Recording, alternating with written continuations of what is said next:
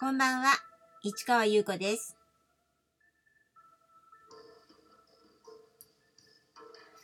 12月1日水曜日、詩人はささやく323回目をお送りいたします。12月になりましたね。ああ、寒いって思いながら雨もすごかったんですけど、今日例の純駆動書店吉祥寺店さんの方へ行ってきました。今日から始まりましたね。ブックマンションとのコラボ。先週ですね、私たちブックマンションのメンバーが、協力し合ってというか、それぞれの箱作りというかですね、本棚作りをしまして、選書コーナーをね、皆さんに見ていただこうというわけです。そして12月のテーマは、あなたが人生を変えた本、あなたの人生を変えた本ですね。あなたの人生を変えた本。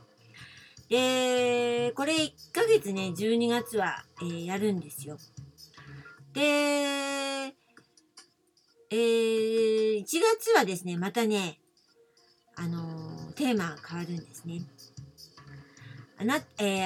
新しい何かを感じさせる本かな。なかなかね、皆さんね、どんな本をね、選んでくるのかね、ちょっと楽しみなんですが、私ね、行ってきたんですけど、今日、もう、ポップをね、こう、取り付けるだけでも汗ダクダクになっちゃって。なんかもうすごいなんかね、ものすごい疲れです。あとね、フリーペーパーを置いてきました。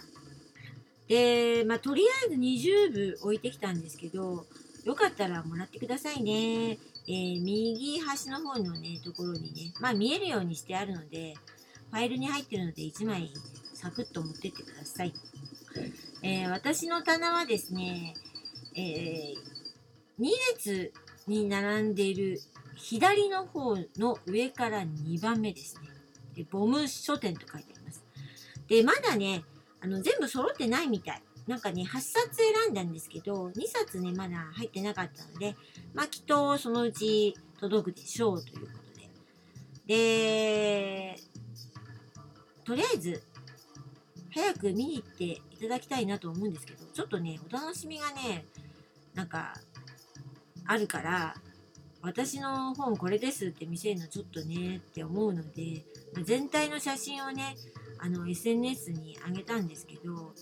それを今日は紹介のところにもう一回上げたいかなと思うんですが、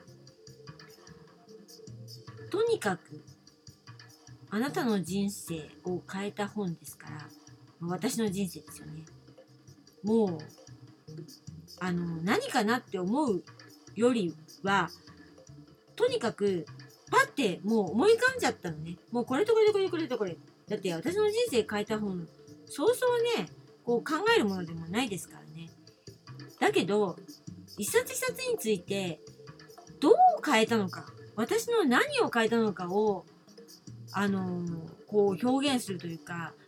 紹介のところの文に載せるかっていうのは、また難しかったんですよね。だけど、最終的には素直に書きました。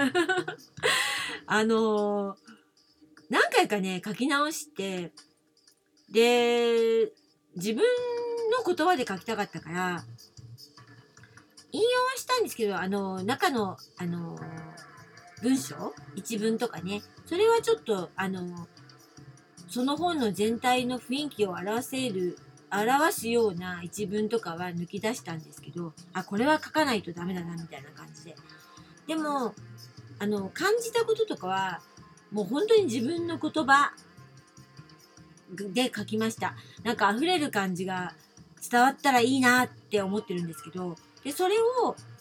ポップね、全部につけたいんですけど、表紙を見せてる2冊には、一応、ポップが見えるように貼り付けられてるんですけど、他の本はね、正表紙なのでね、ちょっと載せられないので、フリーペーパーに、それぞれ載せました。8冊分。なので、ぜひ、待ってください。で、まあ、この、詩人はささやくというね、音声配信では、今月はバッチリと、この8冊の本について語りたいと思います。私の人生を変えた本、一体何でしょう。ちょっとね、聞いてる方々もね、自分の人生を変えた本って何かなとかね、思ってもらえると、考えてもらえるとね、ちょっと楽しいかなと思うんですよ。そうするとね、私もですね、自分のことを考えたから、他の方々のね、ブックマンションのメンバー、何を持ってきたのかってやっぱ見ますよね。だけどね、昨日、今日、行って、他の棚見ようと思ったんですけど、余裕なかったんです。それで、写真だけとにかく撮って、